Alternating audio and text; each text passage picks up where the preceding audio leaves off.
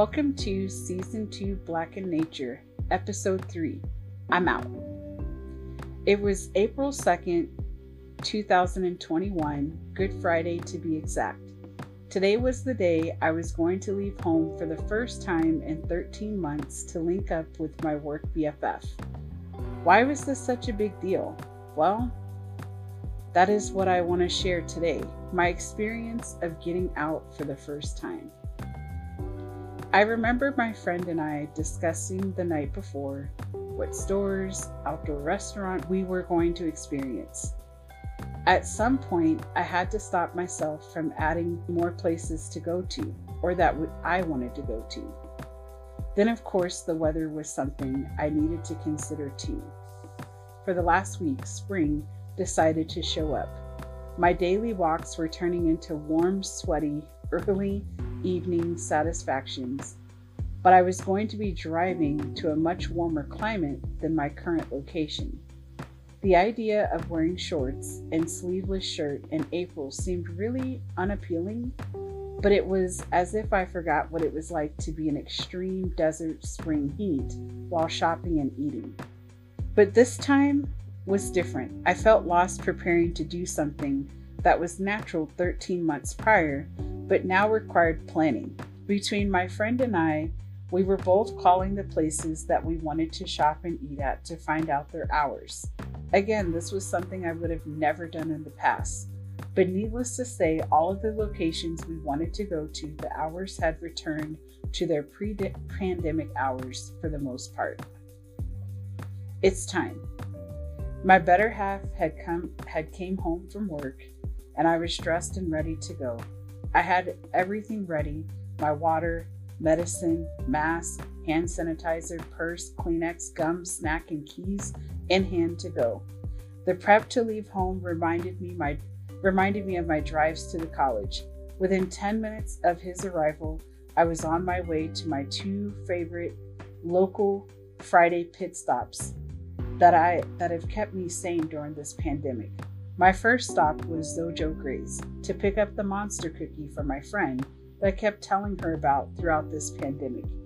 These cookies are beyond delicious, and my daughter and I would share a cookie every Friday as a treat. Her preference was the chocolate frosting, and mine was the white chocolate. Since my friend heard all about these cookies, she wanted to try one too so I had to bring her a cookie. And the second stop was to a coffee shop for my iced latte. I typically do not pick up coffee before a road trip, but this trip was special. It was the first time out. I grabbed my coffee, I hopped in the truck, and quickly devoured my snack and took a sip of my coffee. It was time to set the music on my phone and get ready for my one hour and 15 minute drive. Desert Scape. How do I begin to describe the feeling of being on the road? Man, I just remember the feeling of being free. I had the highway, the mountains, the bright desert sun and blooms, cars, trucks, and no clouds in sight. I could see so much on the horizon in a different way than what I had ever experienced before. As many times as I, I've traveled the highway, this particular experience was different on this day. I felt alive. My eyes felt stimulated by the beauty of the desert. I was reminded over and over again why I love living in the Southwest desert and its vast vastness of beauty that I can't begin to capture by my own words, but simply by experiencing it. I remember a few times I caught myself staring into the sun, which sounds odd, but it felt surreal. It was something outside of the screen, something outside of Zoom, phone, television, computers, etc. It was simply the sun, but the brightness made my eyes feel real. The experience reminded me of the old routine when I used to commute the two hours to work and I would listen to all of my favorite artists, specifically to my mood and feeling of that moment. On this day, I was feeling very upbeat. I was listening to H.E.R., Bruno Mars, Chris Brown, Drake, Eric Bellinger, just to name a few artists. I was singing, dancing, and rocking my head all the way down to my destination. When I arrived, my desert concert promptly came to an end. But I didn't anticipate what was to come later. Outdoor eating. After a couple of hours of walking around at a local outdoor mall, it was time to eat. We were en route to downtown, and honestly, it was bare and very desolate, as if it was after a lunchtime hour. But really, it was a late evening dinner time hour. It was about 8:45. My friend parallel parked, which was which I was quite impressed with, and we quickly made our way to the restaurant. But while walking, although I was talking, I was looking around and smelling the urban city air. It smelt cleaner, the streets had not been as polluted by people as before, and I observed several signs, all with wash your hands, wear a mask, keep the city safe. It was just strange. I was also was aware of all the places that had closed. They didn't make it. But once we turned the corner to the main street of downtown, the sidewalks were clear with random gatherings of people at bars, ice cream shops, the supermarkets, and every place had a sign asking patrons to wear a mask. What really stood out in our quick walk to the restaurant is the obvious increase of people who may be experiencing some level of homelessness. You have to remember this was an area I would frequent 13 months prior, so I noticed the shift and change. We arrived at the restaurant and requested outdoor seating, and to my surprise, I could not believe how much seating they had outdoors. The outdoor dining seemed like it took up the entire block. But the reality, I think the restaurant rented the empty space or bought the empty space of the old restaurant next door and reminded me that something happened over the last 13 months. The host took us to our table, which was parallel to the main street of downtown. In between conversations, I would just nibble on my food and take in the environment. After months of only experiencing the outdoors through daily walks, I was now experiencing the outdoors through eating with a dear friend. The sound of the cars cruising cruising by with loud mufflers, shiny rims, or music with deep bass and treble sounds, cruising the downtown streets. And meanwhile, I was observing the people passing by, some with masks over their nose and mouth, while others had nothing at all. It was all surreal to observe because downtown wasn't even packed, but it felt lively to be there.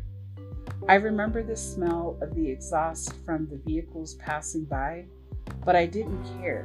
I was outside, taking in this old but new experience for the first time.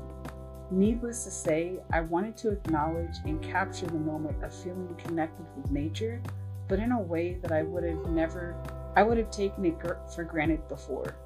The way I view the outdoors now versus 13 months prior is every moment outside of my home was an outdoor experience.